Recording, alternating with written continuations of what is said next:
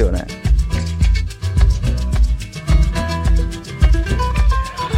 Tommaso! Federico. Ciao, come stai? Bene, bene, grazie. Tu? Bene, bene, ti ringrazio. Siamo tornati, ci siamo. Yes. Carichi? Sei carico? Sì, sì.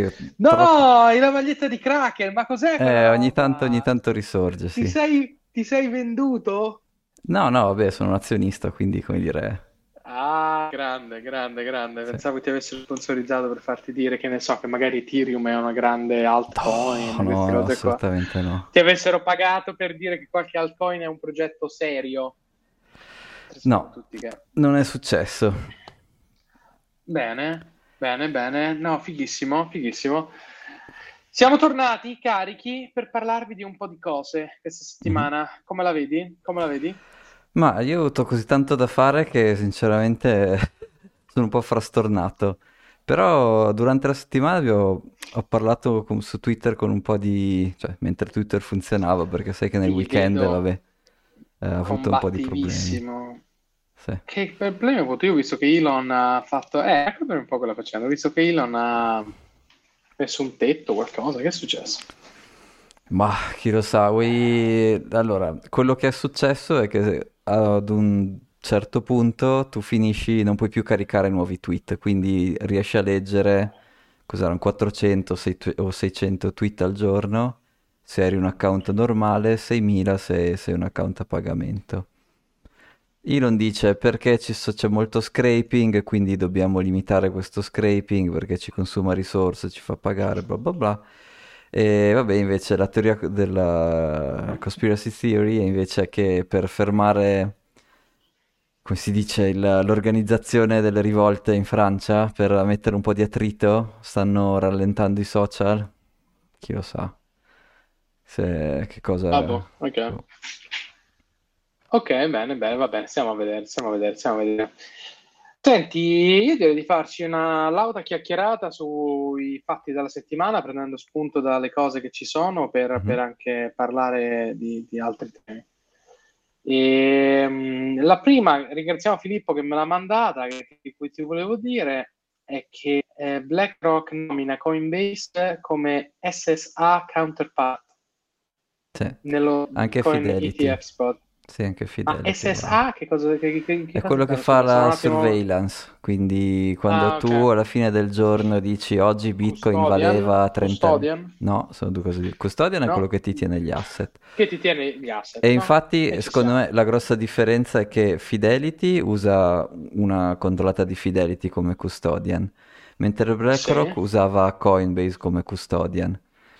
E però la SEC ha aperta un'inchiesta contro, contro Coinbase, quindi mm, cioè, tra i due adesso mi, mi ispira di più quello di Fidelity come, come probabilità di, di chiusura, ecco. E comunque il custodian è quello che tiene effettivamente alle chiavi, ti tiene i bitcoin. Quello che invece è il, um, il- quello che fa la, surve- la surveillance è tu a fine giorno, come se sei un fondo, devi dire i miei, il mio net asset value di oggi è, e dici bitcoin oggi è valso in media, non lo so, 30.000, quello che è. E per controllare questi numeri qui tu hai uno o altri processi, insomma, è questa società che ti fa la, sur- la surveillance. E a quanto pare Certo. c'è solo Coinbase che la, che- che la offre a livello eh, istituzionale. Una cosa buona è che non è Coinbase, Coinbase l'exchange che offre questo servizio, ma è una società separata. E, e quindi appunto la SEC contro quella società separata potenzialmente non ha, diciamo, battibecchi aperti. E quindi Ok. questo. Ok, ottimo. Ok, ottimo. E, senti, andando un po' Mm. di, di- Dimmi, dimmi, che ti avevano di mente. No, no, sempre dai fino di parlare di, di quegli ETF. E io mi ero letto il form che ha sottomesso Fidelity per, eh, per registrare il loro ETF. La SEC ha 45 giorni per rispondere, poi ne ha- lo può estendere questo periodo di altri 200 giorni, quindi ne, ripar- ne riparleremo dopo l'estate probabilmente. Però una cosa che, era, che avevo letto è che sostanzialmente nell'ETF sono obbligati a tenere il sottostante, quindi eh, Ok. che, che tu direi, vabbè, è ovvio, Però in realtà gli ETF di solito sono delle cose miste, quindi magari potresti avere dentro un po' di azioni di società che fanno mining, potresti avere dentro un mistone. Invece almeno l'ETF di Fidelity sono sicuro che dentro soltanto Bitcoin e devono essere Bitcoin in forma fisica, cioè devi, devi proprio aver mandato i Bitcoin ad un indirizzo. Certo. E, ma niente, questa era un'altra cosa che avevo letto in quei documenti lì. Interessante, eh? Interessante. Io invece ti volevo far riflettere sul mm. tema real estate. Torniamo su real estate, uno oh, dei tuoi... Vai. Infatti, ma, ma domenica abbiamo avuto... Sì.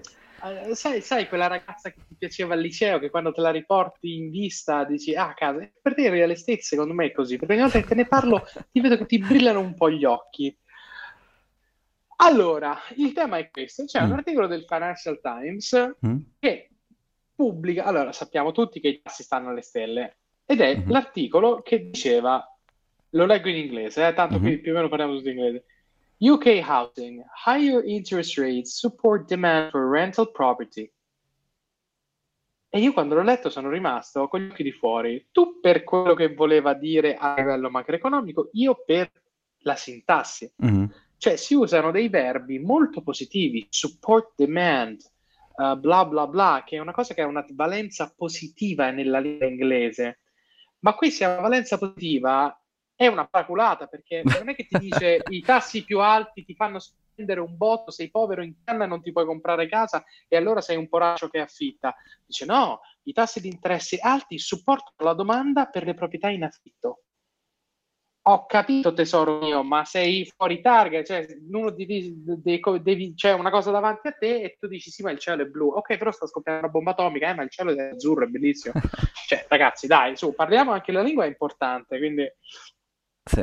Beh, io invece l'avevo, quello stesso articolo lì, come te l'ho, sono andato subito a cercare, ho cercato, non so, il prezzo medio di un appartamento a Londra con due stanze e l'affitto, oh. l'affitto medio annuale di, di, un appartamento appunto di due stanze a Londra oh. Quindi... e il livello di tasse. E oh. la mia vai, considerazione vai. è che i prezzi devono andare a scendere perché c'era 980.000 pound la, il costo della casetta a Londra di due stanze. Mi te l'avevo mandato, però so così a memoria. Aspetta, di due stanze di una camera a letto. No, scusa, di due camere, due camere, scusa, 980.000 pound, eh no, due per... camere. No, no, è giusto. Mm. Numero di camere, però le camere da letto.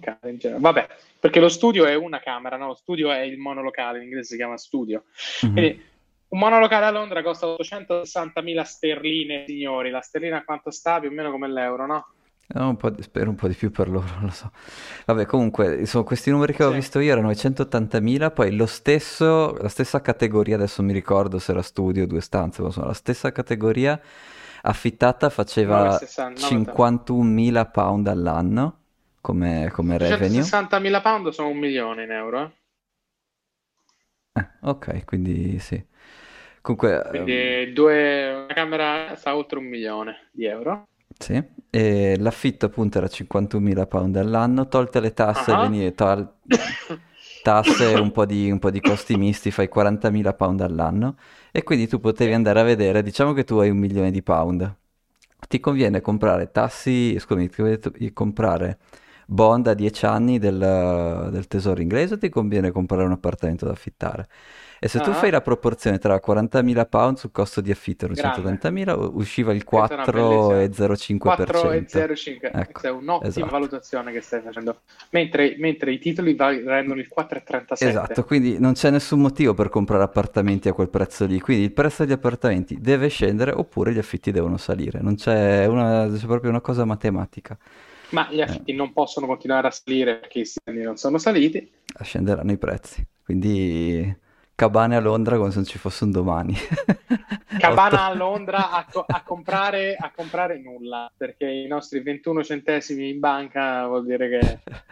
Uh, no, è, è, quella esattamente la cosa, cioè nel senso, primo, fa, que, que, il tuo ragionamento è figato perché è il ragionamento dell'investitore, quindi tu dici, tu butti un milione per una cavolo di casa a Londra che ti rende il 4% quando puoi tranquillamente guadagnare senza sbattimento di, col- di, di scatole esatto. e con tre clic dal computer, tre di numero, puoi comprare i titoli di Stato inglese che tendono il 3-3, è identica alla cosa. Mentre comprare una, una casa è una roba difficilissima complicatissima, il notaio, eh, sì, tasse, affittarla. Poi. Eh, Oddio, magari in eh, Inghilterra è un po' più facile, non lo so. Però, sì, capito, cioè, però tra fare esempio... al computer sì. e comprare una casa da un milione. Cioè. Sì. No, ma poi anche affittarla, sai, qui cioè, sei solo una casa da affittare è un bel rischio perché cioè, se ne hai che ne so, tipo 10 e dici vabbè, so che 9, le ho, 9 su 10 le ho sempre affittate e puoi iniziare a fare dei conti. Oh. Eh, oh. boh, cioè, se ne hai Però... solo una e quella è, è, è, disaffittata è solo perdita, quindi... Allora, facciamo altri due calcoli sereni. Oh, Il dai, conti, conti chiederete... del salumiere. I Vai. conti del salumiere oh. che però funzionano. Che avere... allora, aspetta, eh. Allora, voi vi chiederete, noi abbiamo visto i prezzi di... allora, facciamo il monolocale perché è un milione tondo in euro, okay, quindi perfetto. sono 830 mila sterline, in euro sono un milione. Allora, ma voi vi chiederete, ma quanto cavolo guadagnano a Londra per potersi permettere? Ah, l'altra, l'altra side dell'analisi, giusto, giusto. Esatto, esatto. Allora, voi sapete che tendenzialmente le banche dan, erogano un mutuo per un importo che è più o meno 1 a 5 con il tuo salario. Tu guadagni un euro, la banca ti dà un mutuo che è più o meno 5 euro. Quindi se tu guadagni un milione dovresti avere come minimo uno stipendio di 200.000 sterline lordo anno yes. per avere accesso a un mutuo yes. da un milione. Ma questo è il limite massimo, cioè roba che se non hai pagato una bolletta una volta dieci anni fa non mm-hmm. te lo danno, quindi questo è lo scenario ottimale. Facciamo tra i 2 e i 250, forse mm. 300.000, qualcosa del genere, per essere più sicuri. Ma se noi prendiamo il salario medio di Londra, io ho trovato due, eh, due siti in questo momento, uno mi dice che è 37.000 sterline anno, uno mi dice che c'è Aia. 57.000 sterline anno. Aia.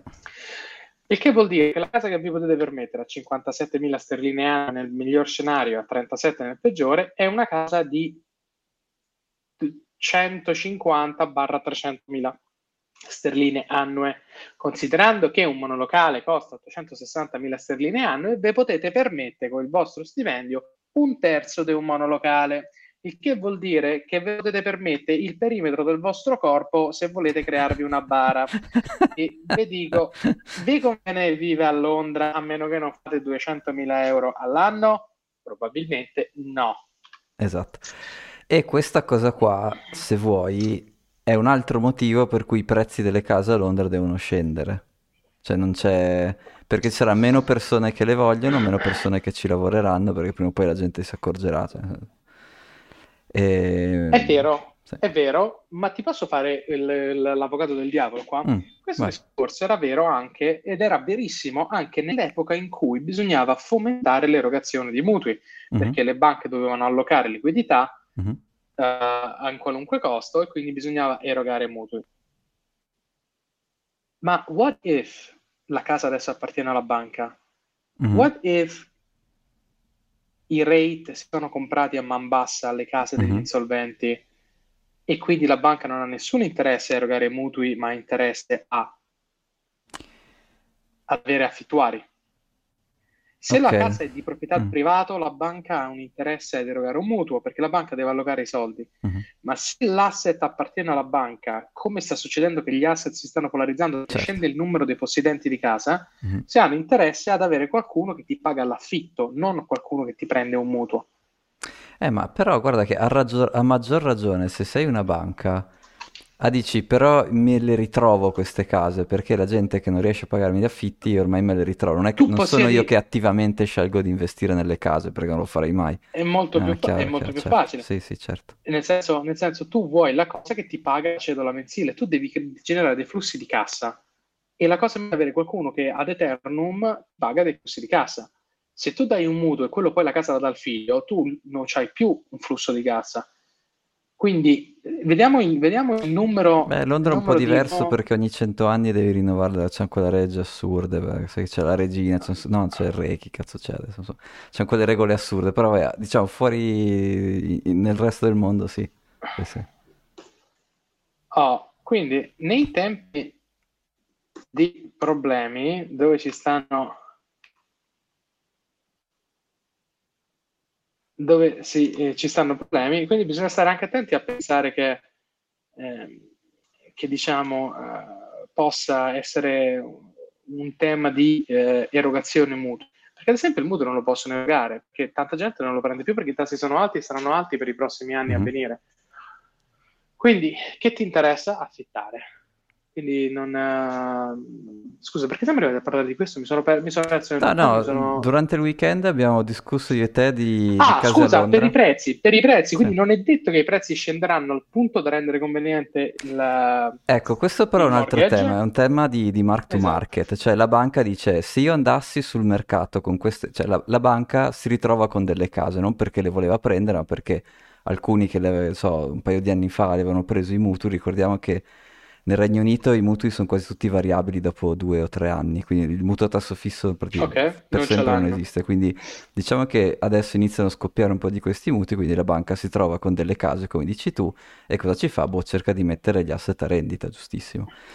Però c'è un altro tema, quelli, quelli, sono asset che hanno un valore, quindi sul balance sheet della banca a fine anno bisogna dire se la banca tot, una banca può avere tot debiti, se ha tot asset.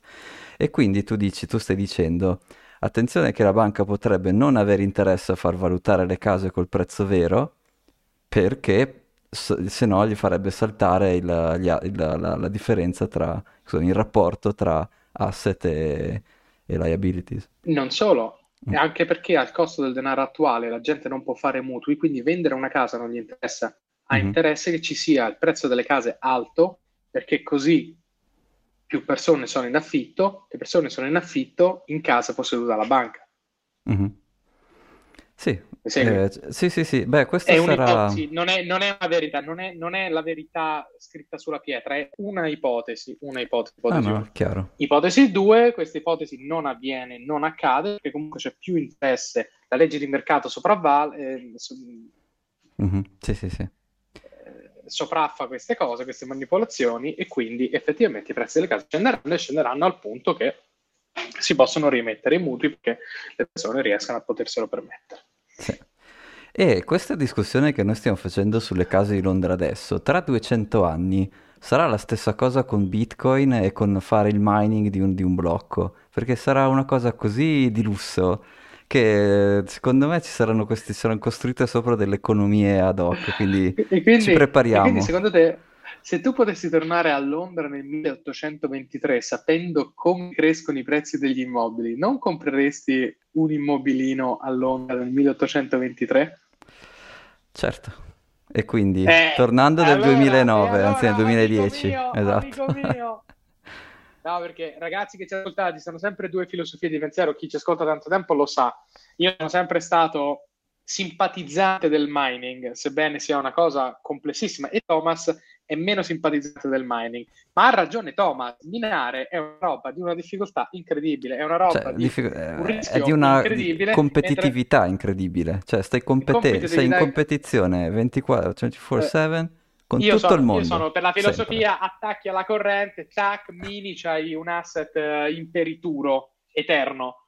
E Thomas dice: No, ma quel cavolo succede che le macchine diventano obsolete, la corrente costa troppo, lascia rete va sopra, devi monitorare tutti i giorni. Cioè, ha, ha ragione lui, ha ragione lui. Però, diciamo, è, è lo stesso discorso che, come uno dice, sai, nel 1800 a Manhattan potevi comprarti il lotto di, uh, di dove poi sorgerà Times Square. Immagina quanto cavolo poteva valere comprare a 2 lire il lotto dove sorge Times Square 200 anni dopo. Quindi,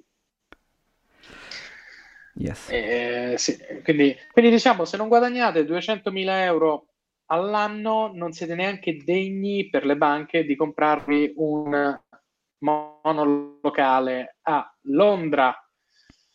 Mentre ricordiamo che a Civitella Cesi, provincia di Viterbo, con uh, un milione di euro vi comprate metà del paese. Quindi pensateci, pensateci, un attimo, il costo delle case è 73,50 euro, con un milione vi comprate pure il castello del bello, medievale del paese. Bello.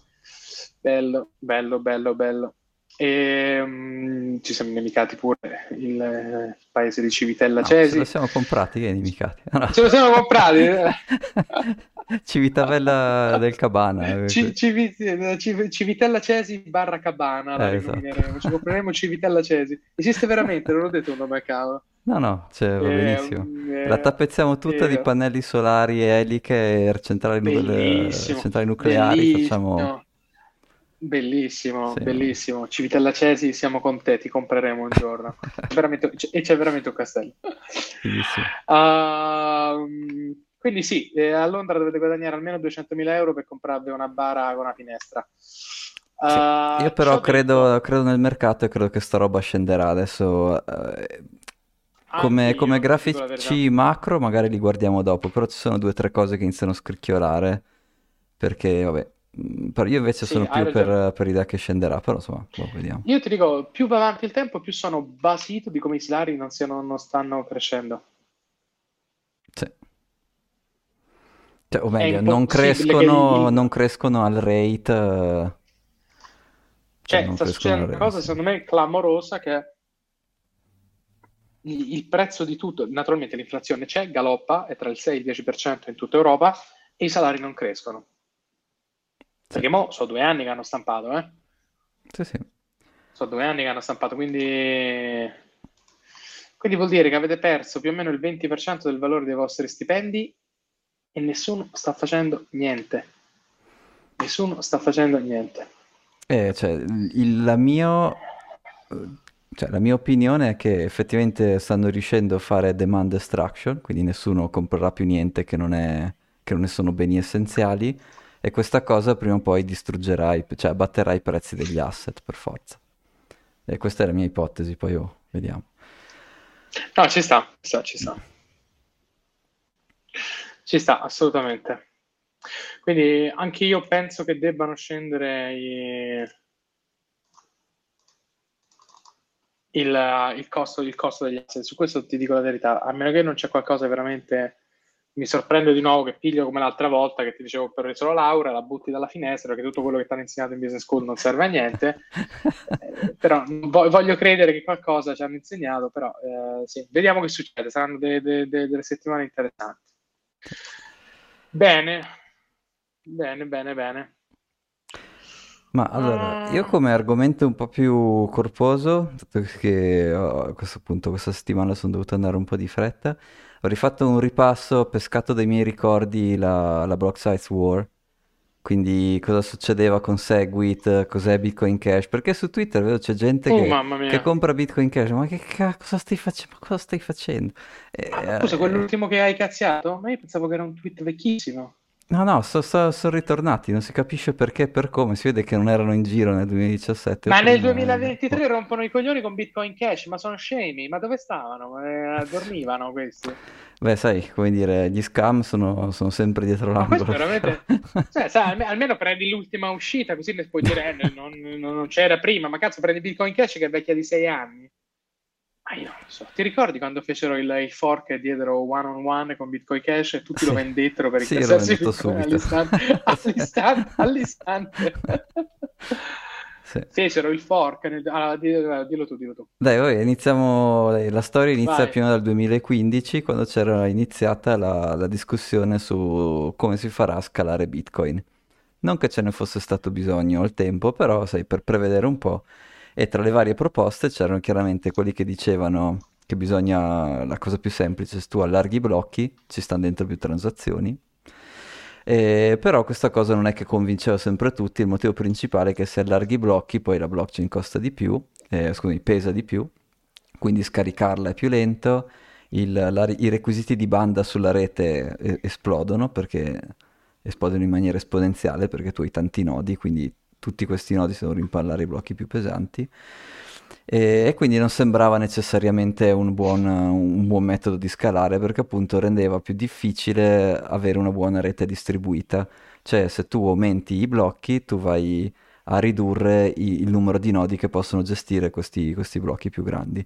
Ed oggettivamente, se, se vuoi fare anche l'esperimento scientifico, gu- guardi quanti nodi ci sono di Bitcoin, quanti nodi sono di Bitcoin Cash e quanti nodi ci sono di Bitcoin SV. E c'ha una bella correlazione inversa, cioè tanto più grande è il, il blocco, tanto meno nodi ci sono, tanto più è centralizzata la rete. E questa è una cosa, Certo. come dire, di, di ingegneria 101, eh, perché se tu devi avere più dischi rigidi, più banda, eh, prima o poi arriverai ad un limite in cui esci dal... cioè o la rete internet diventa estremamente più performante, eh, oppure questa cosa esce dalle possibilità, diciamo, dei, dei, delle persone comuni. E quindi questo era un discorso che era già iniziato dal, appunto, dal 2015. C'era questo Mike Hearn che aveva proposto un hard fork per uh, fare dei blocchi di 8 mega e, ed è lì quel, quel primo, quella prima proposta di hard fork è, è, quella che ha iniziato un po' diciamo, la guerra uh, filosofica perché lui l'aveva proprio proposto come un hard fork, quindi da un certo blocco in poi Bitcoin diventava solo così, quindi non c'era, non c'era neanche una mediazione, non c'era neanche una votazione, lui voleva semplicemente imporre questa, questa evoluzione. Quindi in risposta a questa, a questa tipologia di upgrade, eh, Blockstream e l'MIT, mi pare, avevano organizzato una serie di conferenze che c'è ancora, che si chiama Scaling Bitcoin, e nella prima o adesso prima o seconda, non mi ricordo, di queste conferenze, comunque ancora 2015, Peter Will, eh, che è uno degli sviluppatori di Bitcoin Core, aveva proposto il, l'upgrade di Segwit, dove praticamente diceva il, il corpo del blocco eh, co- contiene tutto quello che contiene adesso, meno le firme. Le firme sono in una parte separata e questa cosa è come se ti permettesse di avere un 70% di transazioni in più. Quindi non stai diciamo allargando il, il template del blocco, non stai dicendo 8 mega di, di blocco, stai dicendo il blocco rimane uguale, però una parte delle informazioni sono messe fuori. Questa cosa qui poi è quella che è stata esploitata ultimamente dagli, or- dagli ordinals, perché poi in questo blocco delle firme tu ci puoi mettere dentro un sacco di altra, di, di altra palta, però cioè, un altro discorso ai tempi non, non esisteva. E quindi questo era il 2015. Nel 2016 ci sono stati proposti invece formalmente degli altri upgrade. Eh, c'era ad esempio Gavin Anderson che aveva proposto un mhm. upgrade mm-hmm. a 2 mega, quindi invece che da 8 una roba simile però sempre 2 mega, sempre con hard fork. E poi, dato che appunto nel 2016 già Segwit esisteva, era anche partita, non si capiva bene perché al tempo, una campagna di, di cattiva pubblicità per, per Segwit da parte di alcuni miner, tra cui ad esempio Bitmain. A inizio del 2017 noi ci siamo conosciuti nell'estate 2017 o 2018, non mi ricordo più. Mi ricordo boh. più. Boh, si vabbè. Comunque, a inizio 2017 eh, arriva un po' la bufera perché... 18. Si... 18, eh, può essere, sì. Quindi era già tutto bello che risolto. Sì. Vabbè, eh, comunque, insomma, inizio 2017 si scopre che Bitmain, che sono quelli che fanno dei miner, avevano, e hanno anche la loro mining pool ovviamente, avevano una, una specie di tweak per i loro miner, si chiamava ASIC Boost, che gli permetteva a parità di, di chip di performare un 20% in più. E però questo ASIC Boost, questo tweak, funzionava solo sulla versione non Segwit di, eh, de, dei blocchi. E quindi questa, uscendo questa notizia, diciamo, allo, scoper- allo, scoperto di tutti, mi sembra che l'avesse scoperto il CTO di Blockstream, che al tempo era No, non me lo ricordo. Boh. Boh. Vabbè, comunque sono fatto reverse engineering di questi, di questi chip e ha detto, eh, ma qui c'è questa roba di questo ASIC Boost ed ecco perché i miner non stanno supportando Segwit, gli fanno questa campagna di, uh, di, di cattiva pubblicità perché questo, questo, miner vuole vendere la sua tecnologia ASIC Boost.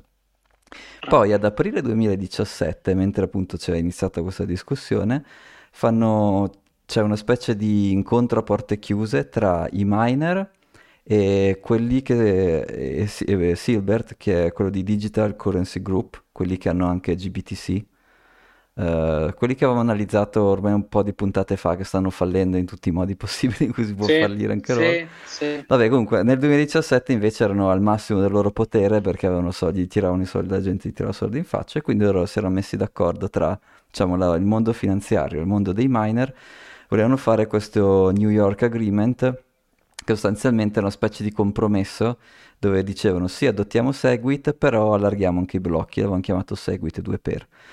E questa cosa qui, prima dell'estate 2017, aveva raggiunto tipo un 80% di, di approval da parte dei miner. Approval da parte dei miner vuol dire che quando tu crei un blocco, un blocco e sei un miner, tu puoi, eh, diciamo, segnalare quali sono gli upgrade che ti piacciono e quindi diciamo l'80% dei miner segnalava che gli piaceva questo upgrade qua. A questo punto però parte la, la guerra filosofica, mm, filosofico-pratica, non lo so, in cui tanti, tanti bitcoiner dicono no, questa roba che ha porte chiuse, i miner e fucking Barry Silbert che non si capisce che, che cosa faccia nella vita, eh, decidono come viene upgradato Bitcoin non ci va bene, quindi noi vogliamo proporre una nuova cosa. Proponiamo una, quello, quello l'hanno battezzato WASF, che è User uh, Activated Soft Fork.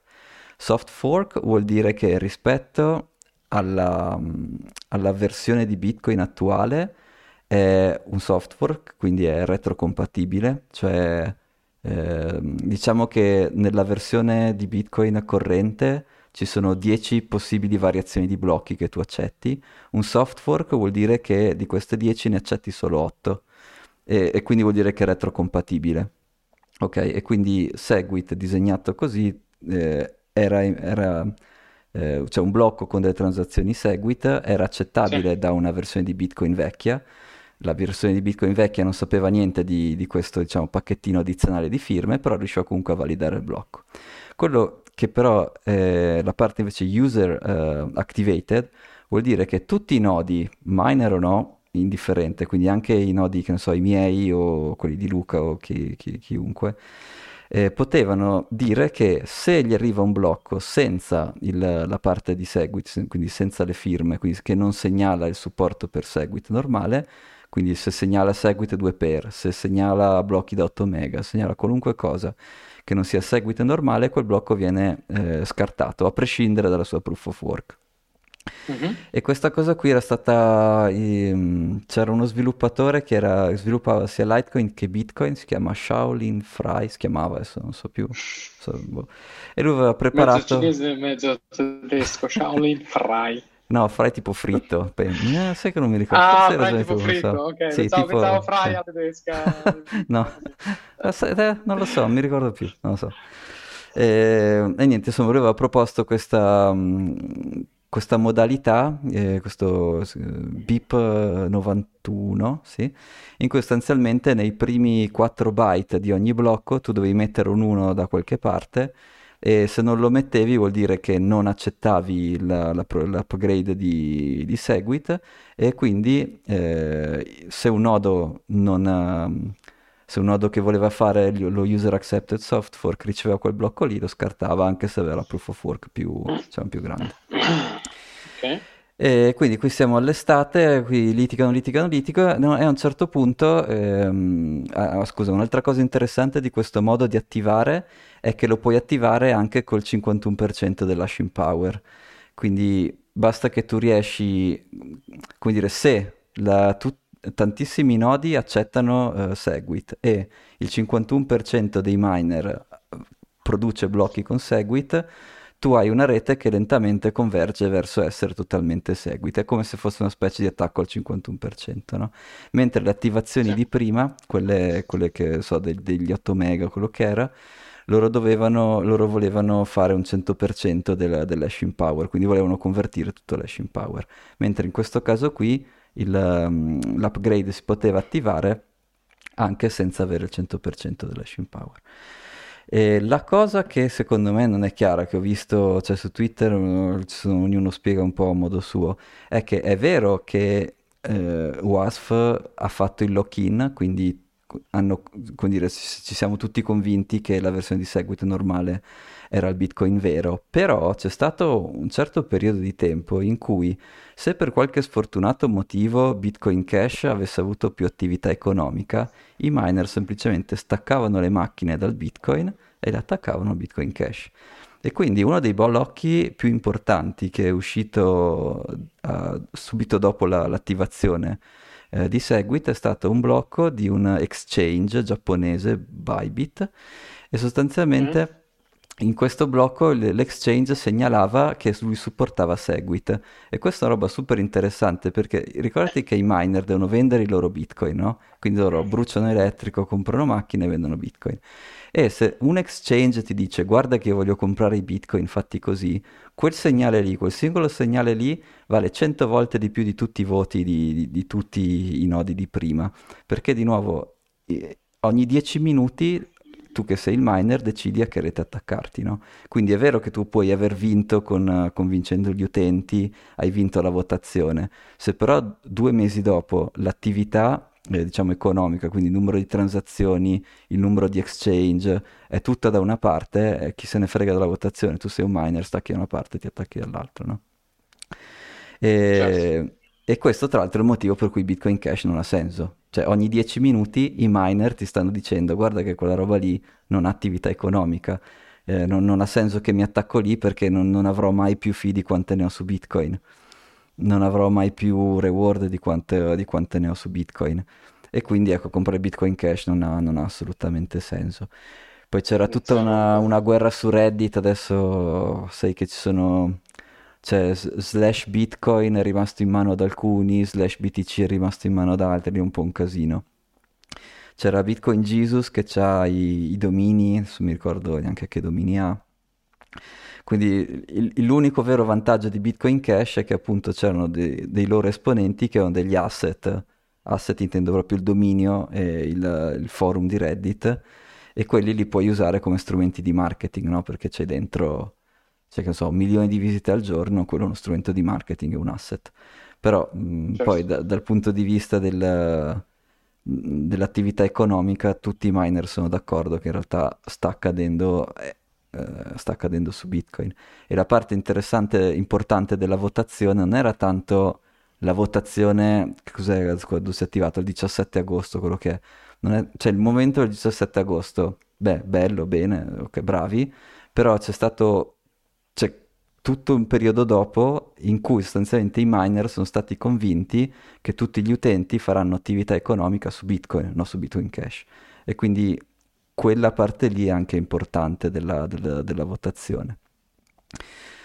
E, ehm, niente, no, direi che l'abbiamo spiegata più o meno. Certo, no, no. Uh, poi cos'è che si sono inventati ultimamente quelli di Bitcoin Cash? Che, che Lightning eh, non, non, funziona, adesso boh, dipende cosa ci devi fare, per quello che l'ho usato io funziona, poi boh. Che, boh, so, si inventano le solite robe, che loro sono i discepoli originali, ma sì, chi se ne frega. Uff. No, vabbè, lì c'è tutto esatto, tutta la... Ecco, c'era, diciamo... discepoli originali, sì. la fregnaccia proprio. Cioè, il primo traduttore di, di, Bitcoin in italiano era diventato un esponente di Bitcoin Cash. Va bene, no. cioè, però vabbè, ma è un traduttore, nel senso, va bene. Boh, cioè, nel senso, ok. cioè, come dire, okay. vi vorrei ricordare che in quei momenti lì, in quei periodi, sì. cioè nel 2010-2011, c'erano delle cose che si chiamano faucet. Una faucet è una, vuol dire fontanella, tu andavi lì, mettevi il tuo indirizzo sì. Bitcoin, cliccavi dammi Bitcoin e ti sparavano mezzo Bitcoin alla volta. Quindi diventare molto ricchi, come dire, a quei tempi lì non è che fosse così difficile, ok? Quindi anche farsi affascinare dai cioè, primi traduttori, ma chi cazzo se ne gratu... frega? Cioè, cioè, cioè, aspetta, com'era sta roba dei faucet? I faucet, cioè, non li hai mai usati? Eh, no, pensa po', non li conosco, non li conosco. Ma, e... Adesso non ci sono più, ovviamente. No, però tu ti mettevi lì tipo a fare l'elemosina e qualcuno ti regalava un mezzo bitcoin perché bitcoin valeva un euro e quindi non fregava un cazzo a nessuno. Sì, di... esatto, era un modo per fare adozione. E quindi chiaramente se tu eri appassionato, e per carità, massimo rispetto per chi era riuscito ad appassionarsi così tanto, ti mettevi lì tutti i giorni, facevi i tuoi click e boom. Eh però capisci, non è che puoi far decidere il futuro re- di un network di, di, settlement mondiale con dei problemi ingegneristici e criptografici non indifferenti. Cioè, ci vogliono delle conoscenze un po' specifiche, no? Per, cioè, non è che certo. perché uno ha il sito web e l'altro ha un sacco di bitcoin perché ha cliccato su tutti i faucet. Cioè, che cazzo di team è? Cioè, senza presa per nessuno. Certo. Cioè, boh. certo, certo, certo, certo, certo, assolutamente. Assolutamente, chiaro. Um, quindi bei tempi, quindi la gente si beccava un mezzo bitcoin al giorno tramite i faucet nel 2010-2011. Sì, sì, Esatto. Porca miseria, pensa a te, pensa a te. Interessante, interessante. È come quando regalavano i lotti di terra nelle Americhe per chi ci arrivava. Era, è uguale, esattamente la stessa cosa. Ma guarda che i paralleli tra real estate e bitcoin sono, sono tantissimi. Sono tantissimi, sono tantissimi, è vero. È vero. Interessante. E, um, ok. Uh, per questo che ti affascina il real estate, perché ci vedi, ci vedi un, fratello maggiore, un fratello maggiore di Bitcoin. Eh, ci sono alcune somiglianze, perché tipo il real estate di Manhattan assomiglia molto, no? Perché è un'isola, quindi è finito, o il centro di Londra che è finito. E quindi non, non puoi, puoi, solo andare, cioè, hai dei limiti fisici anche lì perché non è che puoi eh? E quindi è un bene sì. finito, è un bene, un bene, finito somiglia moltissimo a Bitcoin, no? C'è Central Park che è il primo milione perso di Satoshi. esatto. Dove non puoi costruire. esatto.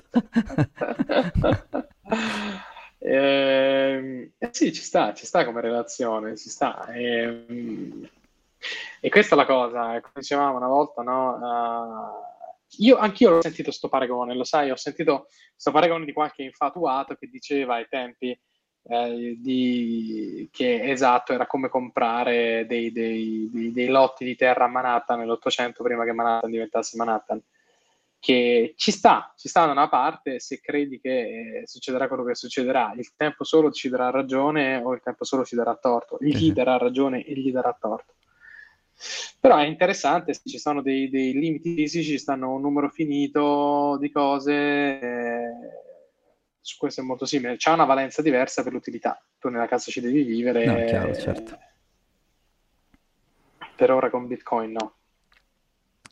Sì, eh, in realtà uno, cioè anche eh, alcuni di questi, so, a volte chiacchiero con qualcuno che di lavoro, lavoro proprio nella finanza e all'inizio erano appunto scettici, come ti avevo detto, a loro non serve una protezione dall'inflazione, si prendono, cioè non, uh, sanno fare 800 trade complicatissimi, non, non hanno, cioè, se tu gli dici arriverà sì, un periodo... Fai, se tu fai più 2000%, ovvio che l'inflazione al 10 te ne stra- sbatti. Sì, beh, quello, però anche se, se, tu sei convinto che ci sarà un periodo di alta inflazione, uno molto bravo in finanza dice, vabbè, ok, questi sono i trade che devi fare anti-inflazione. So, proprio dato che ci sarà un'inflazione, sai che i tassi si alzeranno, se i tassi si alzano vuol dire che il valore dei, dei titoli di Stato scende, io non ho bisogno di, di, comprare Bitcoin per proteggermi dall'inflazione, shorto titoli di Stato, cioè costruisco le mie robe, no? Quindi, come dire, la protezione dall'inflazione è una cosa che a loro non, non, diceva niente, mentre magari effettivamente per me e per te è più utile, però a loro non diceva niente.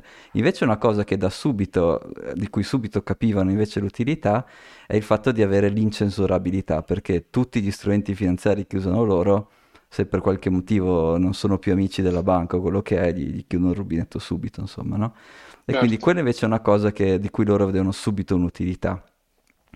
Ehm che, ecco, che, che, se vuoi invece il real estate è un po' più simile al, al prodotto finanziario, no?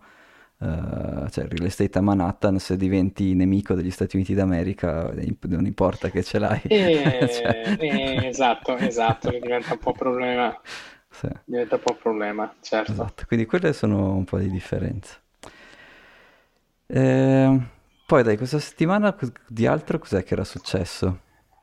Non so che cosa mi è arrivata una soffiata che dice che le, le um, privacy coin stanno salendo.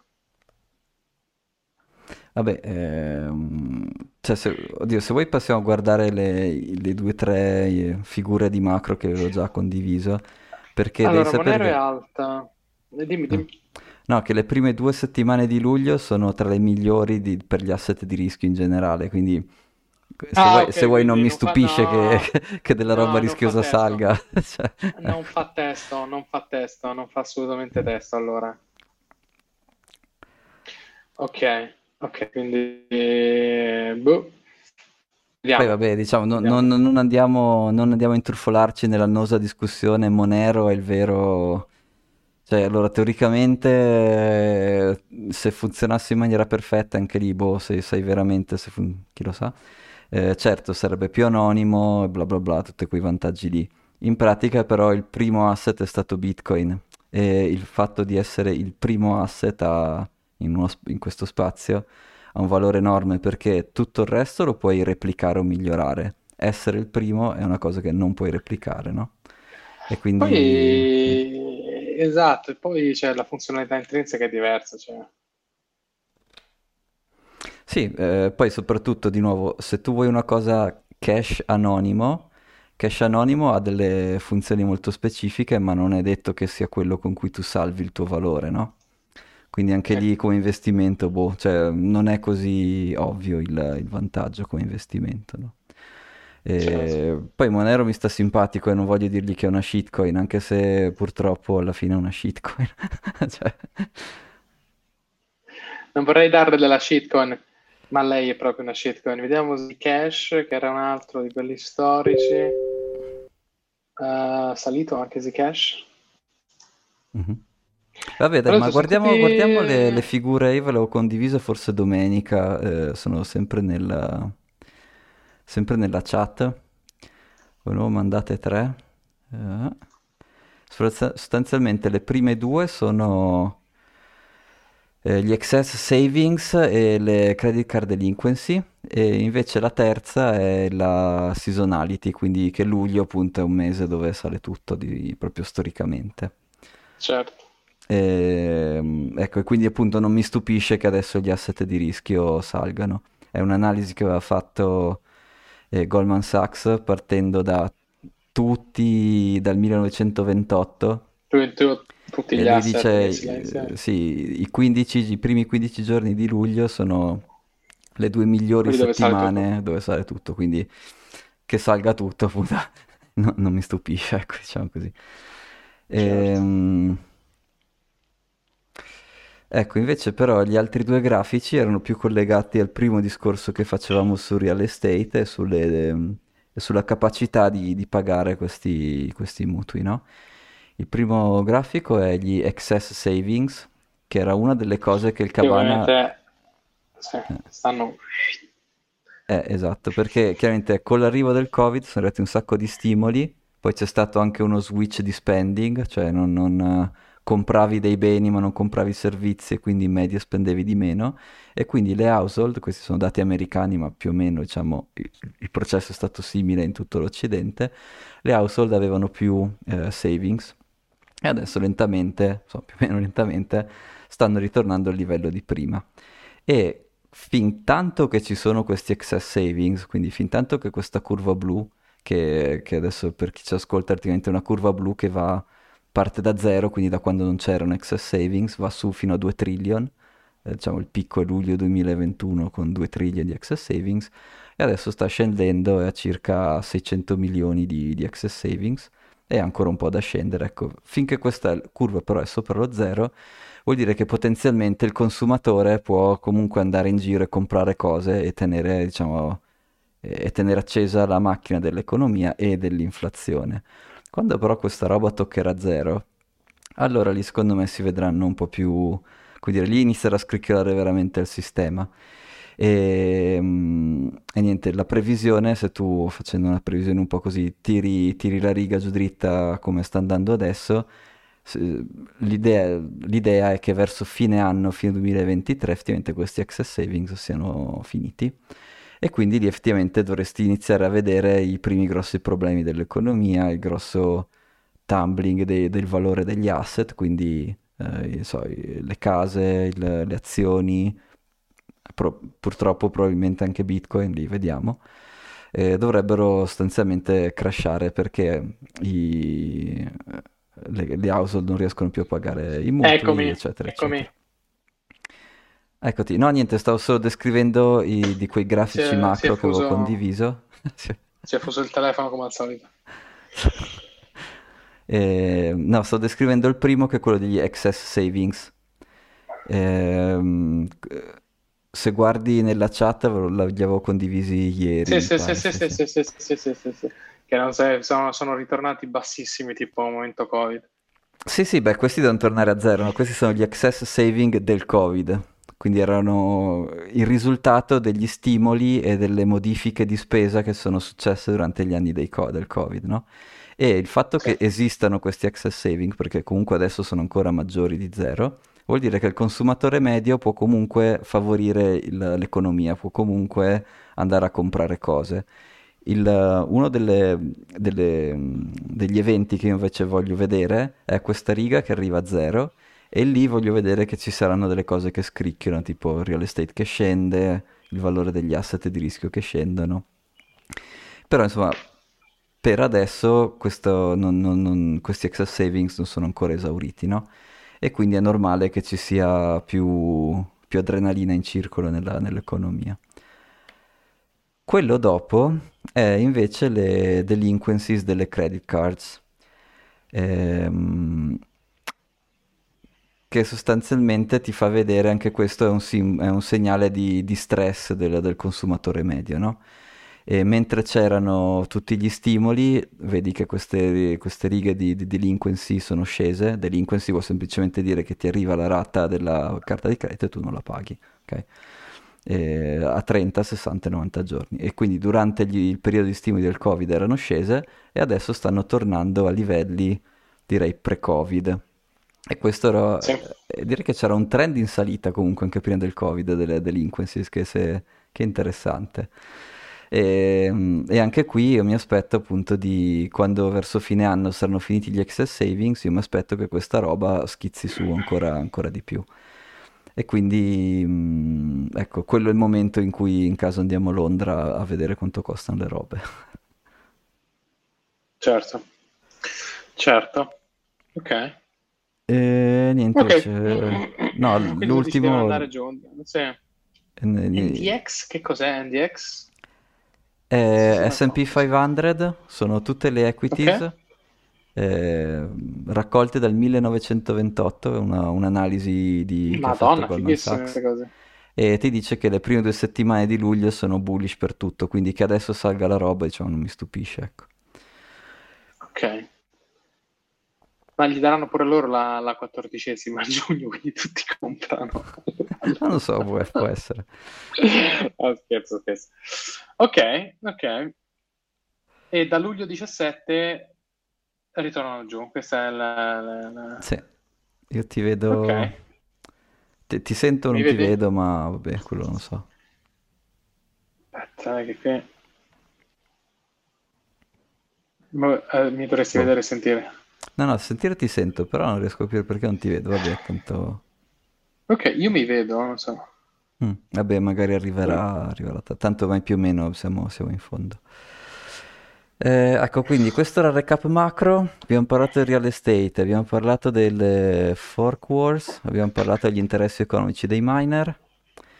Non so, qualche, qualche curiosità finale, cosa, cosa ti rimaneva? Allora, queste qui sono più o meno le notizie. E ti ho detto un po' la sintassi che mi sconvolge di come le cose vengono proposte. Mm. Tipo, supporto alla domanda per eh, gli affitti, veramente mi ha fatto, m'ha- m'ha- m'ha fatto impazzire. Ehm, niente, che, che Sailor si è comprato altri, altri Bitcoin. ehm,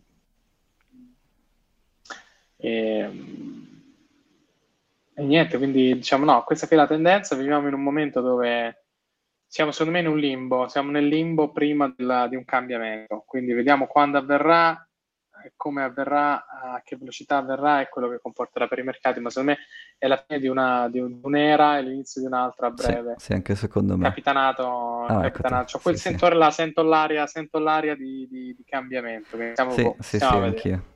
Sono tutti i figli del quantitative easing che devono andare a morire e poi, poi si parte alla grande. Sì, sì. Io direi che così possiamo chiudere. I figli del quantitative easing devono morire. L'acidità del commento Ah, aspetta, a proposito di figli del aspetta. pesantezza delle borse, quella che hai Eh, detto certo, quella volta. anche. No, ieri a. Porta Venezia stavo facendo una passeggiata e ho incrociato Chamat, che col cognome, col fund manager, è famoso, anche lui è un figlio del quantitative easing di quelli finali. Chamat, Ah, sì? eh, dai come...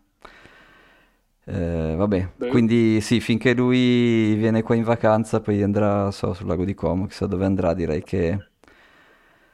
Ecco, quando vedrai su Twitter eh, Chamat Paliati, Paliapitia, è un nome assurdo che non so Ok. dire. Quando vedrai lui che si lamenta su, su Twitter che non c'è più liquidità, che, che non ci sono più gli investitori di una volta, che il mercato è in crisi, allora vuol dire che inizia a cambiare il vento. Per adesso che sono ancora in giro in vacanza, va, non so. Ok. Ok, perfetto. Vediamo. Va bene, Thomas. Yes. Ci, aggiorn- ci aggiorniamo per la prossima puntata. Grazie e ascoltate e fate ascoltare il Cabana. Ciao. Ciao, buona serata, ciao ciao.